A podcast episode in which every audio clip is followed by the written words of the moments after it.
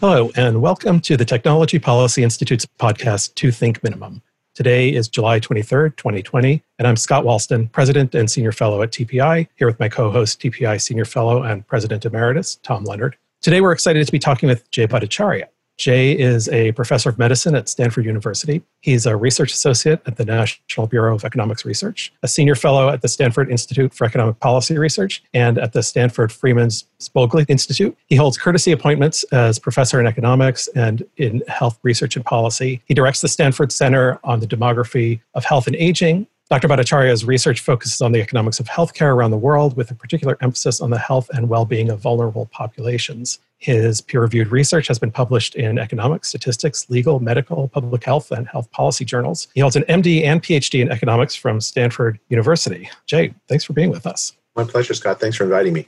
I uh, should also note, I think you, we overlapped uh, at Stanford doing our degrees, and so while I was struggling to do my PhD, you were making all the rest of us look bad by doing a, an MD and a PhD. So everyone was a slacker by comparison. Uh, yeah, it took me longer to finish than you, Scott. so you've been doing a lot of work on COVID, uh, obviously, um, that being the crisis everyone's we're facing now. But why don't we start off maybe talking a, a, little bit about baseball because that finally resumed this week and it was one thing that seemed to be making some people happy aside from there being no fans in the stadiums. But you did some work with Major League Baseball early on, not well, somewhere, you know, a couple months ago on infection rates and uh, transmission. You know, tell us a little bit about that study and what you learned and how you think it applies now to their starting back at the season.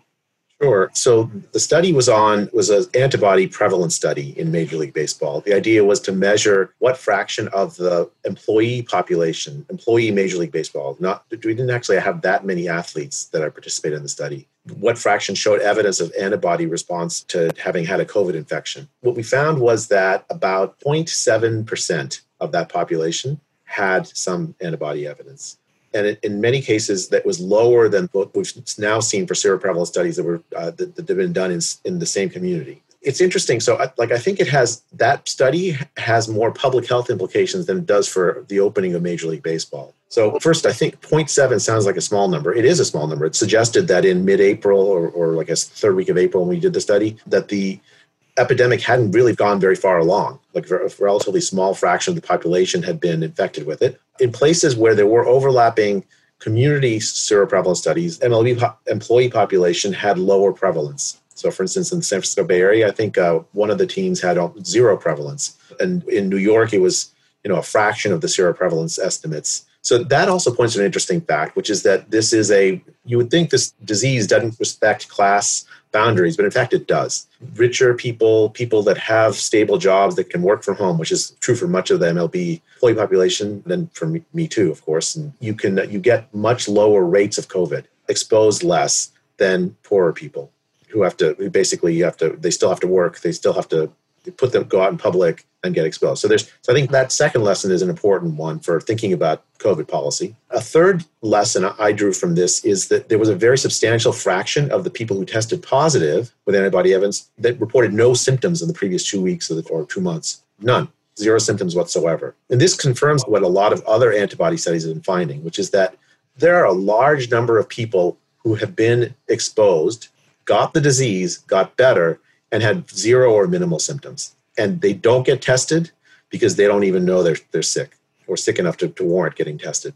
Is part of the reason for that that the, the antibody tests don't, I mean, there are several variants of COVID. And so do we, of the 0.7%, I mean, many of them may have had not the one we're concerned about right now. Is that correct? Or? So this the antibody test, the, the, the, antibody specifically we're testing for is common to all of the variants of COVID that make people sick. So there's a protein on the that's coded by the, the RNA virus called this spike protein, and the spike protein has a region that binds to the receptor that allows the COVID virus into your cells and so that's the one we're testing for. Every single COVID variant that makes you sick has that variant. Now, but there's something for sure in what you say, because there's increasing evidence that there are other antibody responses to COVID that are not specific to COVID. Right? So if you like, there's some evidence that just came out today in a, in a preprint bioRxiv, for instance, suggesting that if you've had other coronaviruses, non-COVID coronaviruses, because you know coronavirus is just a, is a common cold virus before COVID, that might offer some protection. And so, there's, for instance, that's that explains partly why kids seem to be less affected by it because they're breeders of these colds, as any parent can tell you from that have had little kids.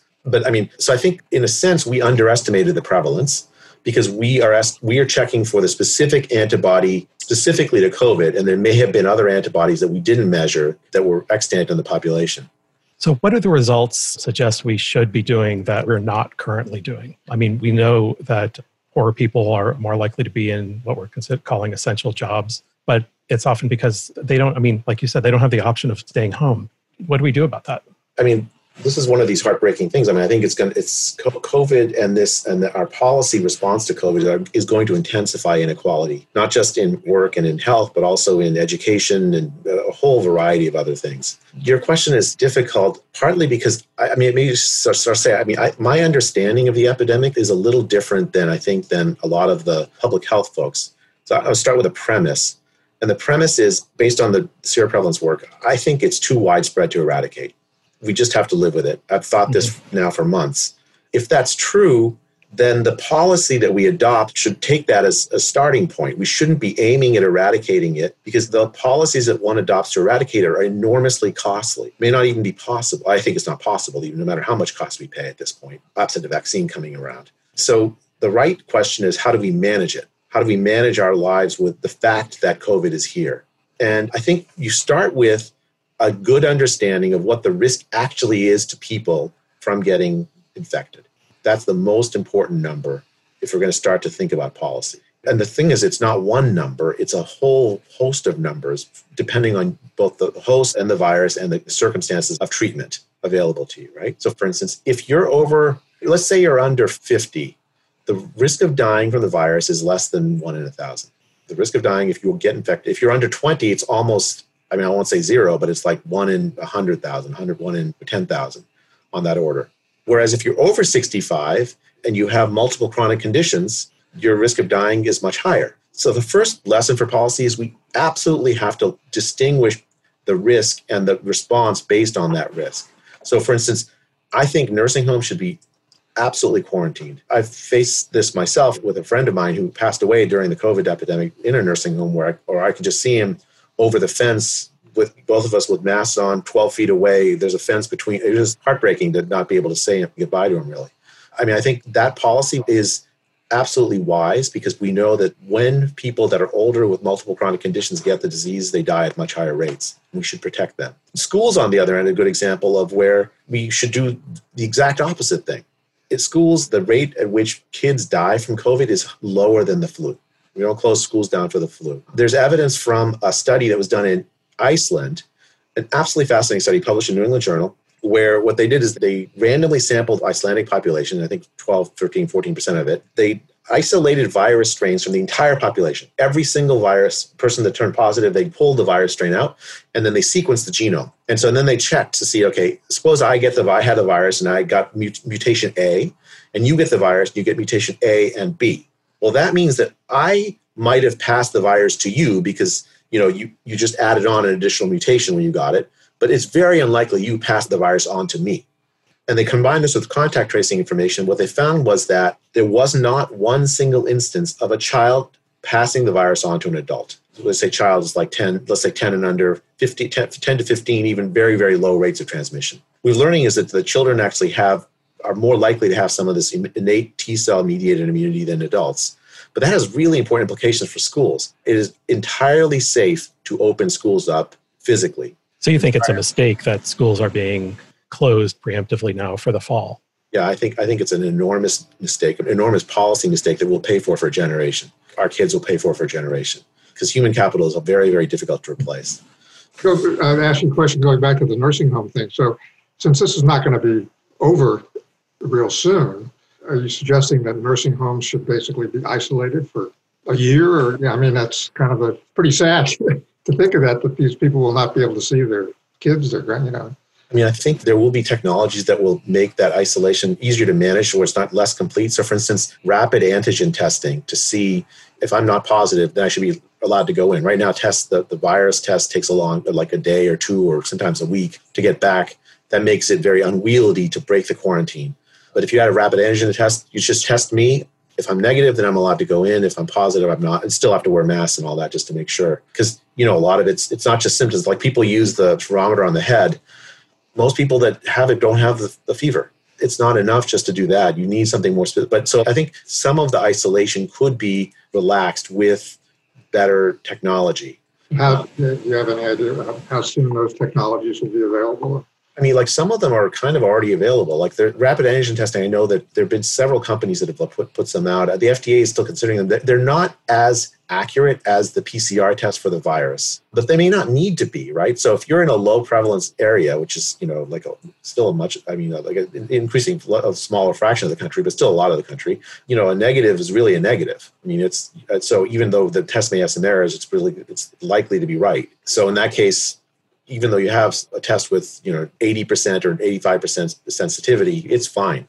You know, negative's a negative. So I think that kind of like regulatory decision about what the threshold should be to allow the test to be in the population shouldn't just be a epidemiologic thing where they have to have meet some arbitrary standard for how good the test has to be. It should be tied to the policy decisions about what usage you're going to use the test. Do you think the massive testing strategy that Paul Romer has been advocating is a productive way to go, assuming we had the, the capacity to test at the levels that he's talking about? I mean, I followed some of what his suggestions are. My sense is that he's emphasizing a PCR test. Hmm. And the kind of thing he's talking about is a, a massive one day or two day, let's test literally the census of Americans and then isolate just the people that turn positive. It seems really unrealistic to me to do anything like that.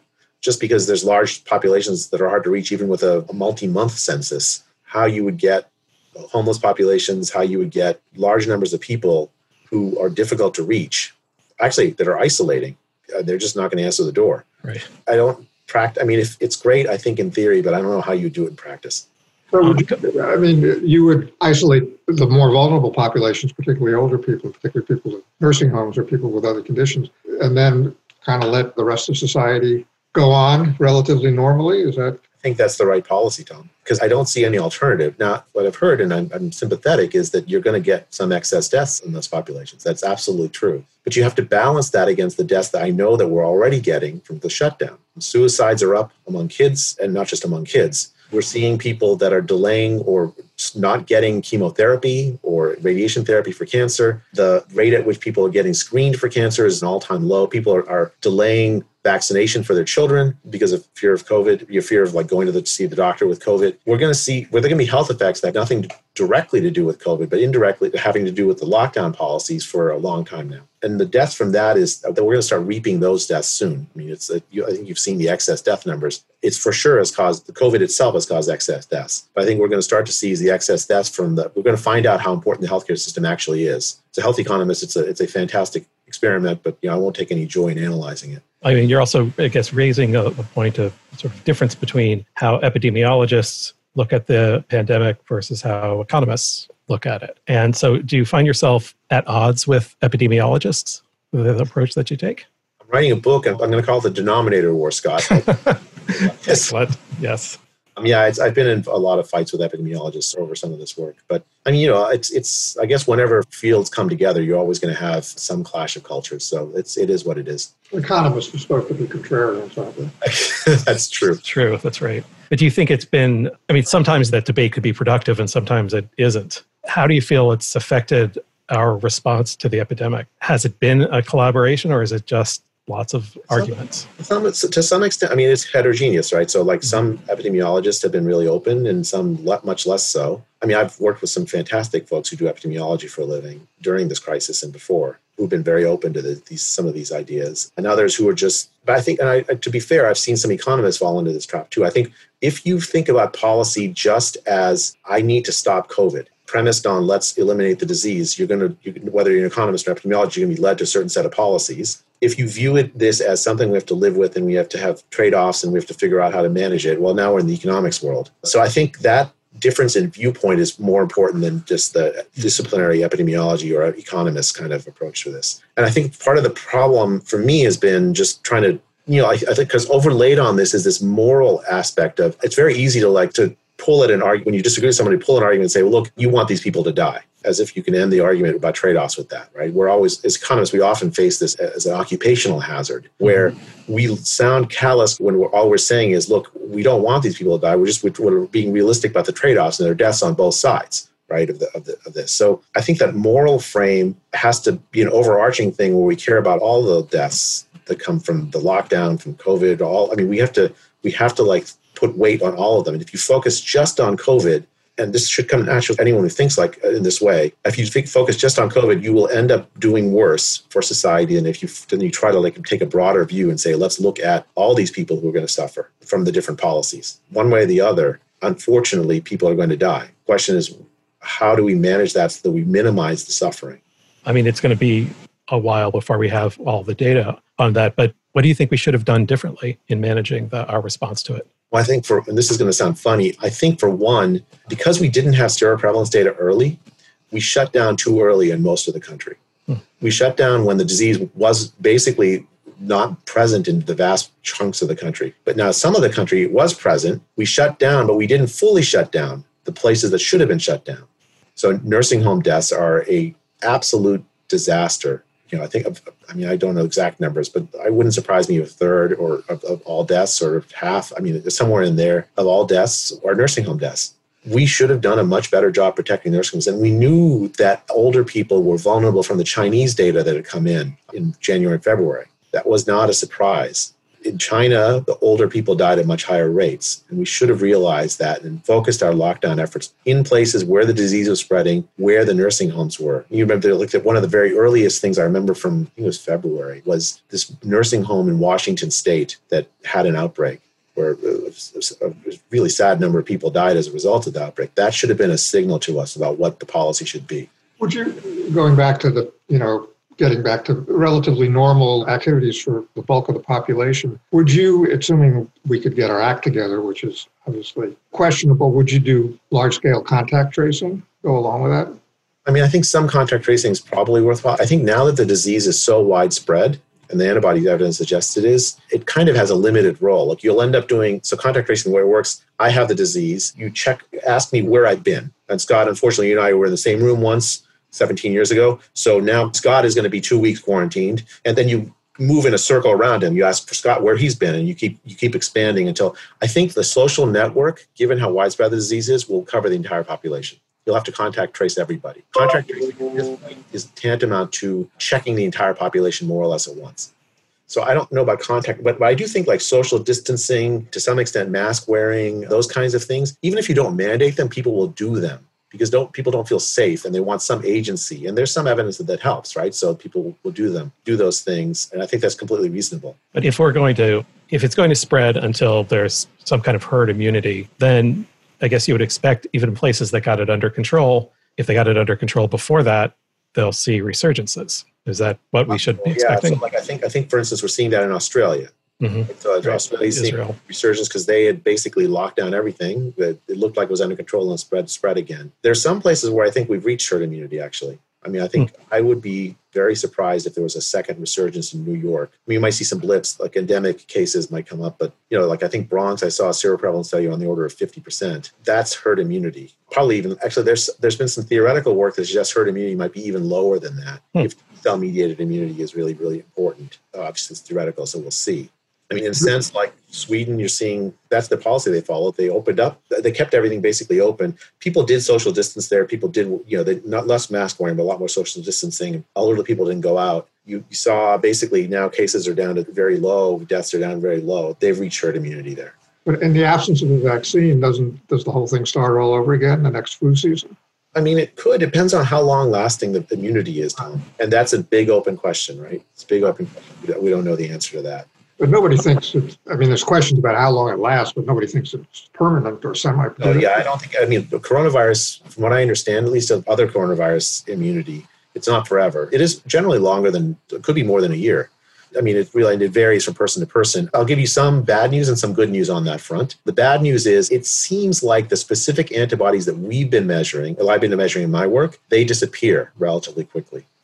A few months not for everybody, but for some, some chunk of the population. On the other hand, there seems to be this this sort of induced T cell mediated immunity that some portion of the population gets that we're not measuring at a very population level very well. So I can't give you specific numbers. That does seem to last a much longer. So I don't know. It's still. I mean, earlier I was in the epidemic. I was saying I don't know what the immunity is going to be like because the people hadn't really done the studies. The studies are starting to come out. I think there is immunity. We know it lasts at least five months, but that's all we can say about it because it's only been five months, right? And then we hope it lasts longer. The question is what will happen going, let's, let's say it lasts less than a year, Tom, right? So in that case, what we'll get is people will start to become non-immune, they'll become susceptible, and you'll see outbreaks, little outbreaks, little outbreaks. You won't know, you will never again see this massive spike because people got immune at different times. They got unimmune, is that a word? Unimmune at different times. And so you'll start to see like this endemic thing and I mean, that's what herd immunity looks like. It doesn't look like zero infections. It looks like this thing that's just sort of endemics floating around all the time. And that's why you'd have to protect the older population for a long time.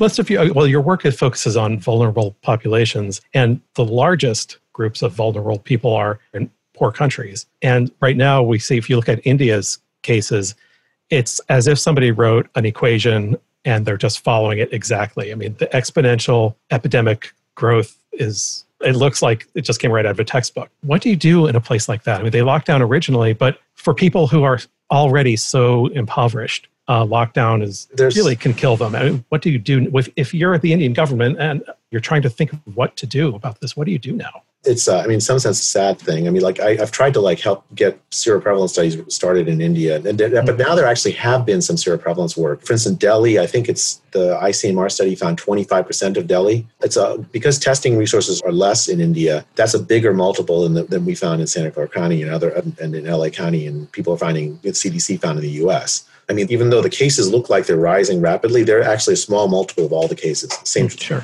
in India as, as it is everywhere else.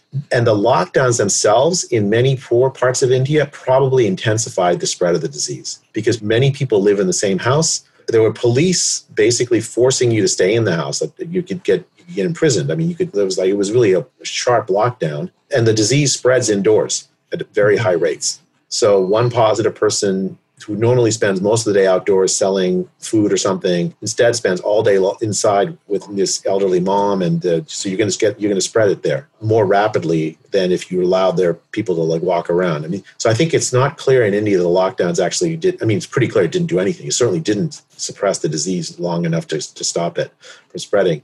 I don't see any policy in india outside of herd immunity. I really don't.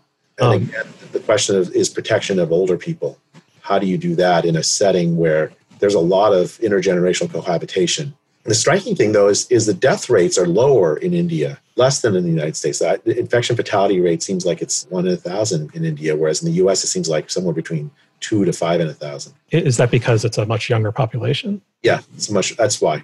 Mm-hmm. It's a much younger population. That, that plays a big role. Actually, that probably explains partly why Italy had it so bad. I mean, a much older population in Italy, Belgium had it so bad that age specific IFR is something that I mean that it's really important to think about. What do you think? Are, what do you think are the prospects for a, a vaccine?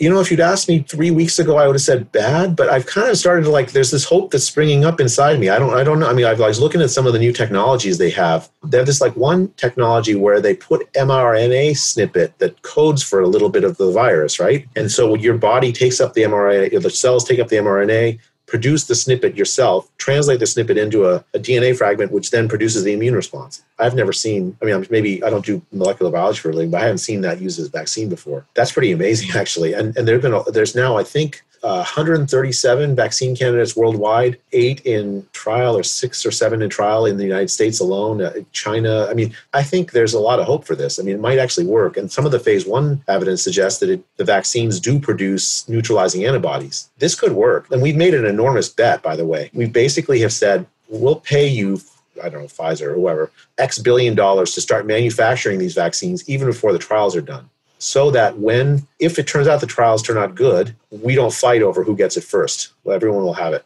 Well, given the amount of money we're throwing at other things, that seems almost a small amount of money. no, I think it's a good bet. I mean, like, I, like if, if the vaccine works and the data look good, we should absolutely spread it out to the entire population instantly, as far as I'm concerned. Well, I, I think we can afford to spend a, a few billion dollars on vaccines that may ultimately not prove out some other use for a whole bunch of mRNA uh, you know, segments that, that don't the code for a virus. Some, someone will find even if it doesn't work for the vaccine. Some you know who knows. if a vaccine does not come about in the next by the by the end of the year, at what point is are we close enough to herd immunity in general that you'd say, all right, well, let's just get back to life as normal as we can? You said we have it somewhere, maybe some places already. But. Like some of the places that have had it the worst are, I mean, again, there's it's a lot of uncertainty, scientific uncertainty still about this, but I think like New York, you know, New Jersey, increasingly it looks like now maybe Arizona, Texas, the places that are in the news as like they're in the worst shape, in a month or two will be in the best shape. We already seen this with New York, where everyone's mm-hmm. touting the success story and they've forgotten the, the vast you know, mountain of deaths we had. It's not a success story. What it is is just the story, right? We don't have a way to manage this illness. We don't have a way to treat it. There are some success stories. And I think partly what explains New York is, I already, we already talked about the nursing home, but also partly it's that they were unfortunate because they were early on in the epidemic. Medically, we've learned better how to manage the condition when you're in the hospital you know you're seeing less of the ventilator mediated i mean the, the people on ventilators are, are the first they're getting on ventilators at lower rates and they're mm-hmm. coming off ventilators and surviving at higher rates. I think i saw a study in england like i think the mortality rate inside the hospital is a quarter of what it was at the beginning of the epidemic inside the uk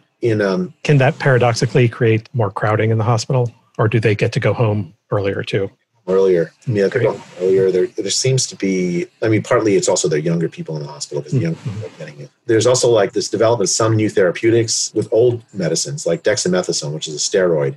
Like one of the mechanisms by which people get sick with this, when they get in the lung and they have this, it's called cytokine release syndrome, where they, essentially your, your immune system, because it's overwhelmed with the virus, reacts with this massive immune response and that is the immune response that kills you, as opposed to the virus itself directly. And so managing that with steroids has, has turned out to be useful. And there are technologies like uh, ECMO, which is this uh, essentially you oxygenate the blood directly as opposed to through ventilation through the lung. That seems to be useful in some cases, like very, very severe cases, hmm. especially ones where the lungs. So, I mean, I think we've learned how to treat the disease better than the folks knew in February. So, getting it now is safer and, and not, not safe, but safer than it was back then. So, I mean, I think that partly explains New York also. So we're, I mean, we're, we're running out of time, but I, would like to know. I mean, there are there are many many sites that are tracking data, and lots of people like me who look at them obsessively. What are the statistics that you think best show the state of the disease? I mean, we focus on cases, but cases are just the tests times positive rate. Yeah, I think um, cases are misleading statistic. Scott. I, I, regret that that's the number one thing that everyone seems to track if they want mm-hmm. to track anything. I focus on two things. One is cases in the elderly, and then two, I, I focus on deaths. Mm-hmm. What is, how many deaths there are? Those two numbers to me, if, you, if I'm going to pick two numbers, I'll pick those two numbers. Beyond that, I'll, I want to know the prevalence, but that prevalence is based on seroprevalence studies. Those are sporadically released as opposed to like tracked continuously day to day. But yeah, if you're trying to follow along, I would look for percent, uh, sort of the, the how many elderly people get the disease and how many people die from the disease. Okay, well, on that note, I guess we should wrap up. So, Jay, thanks so much for talking with us. Yeah, it's my pleasure, Scott. Thanks a lot. Yeah.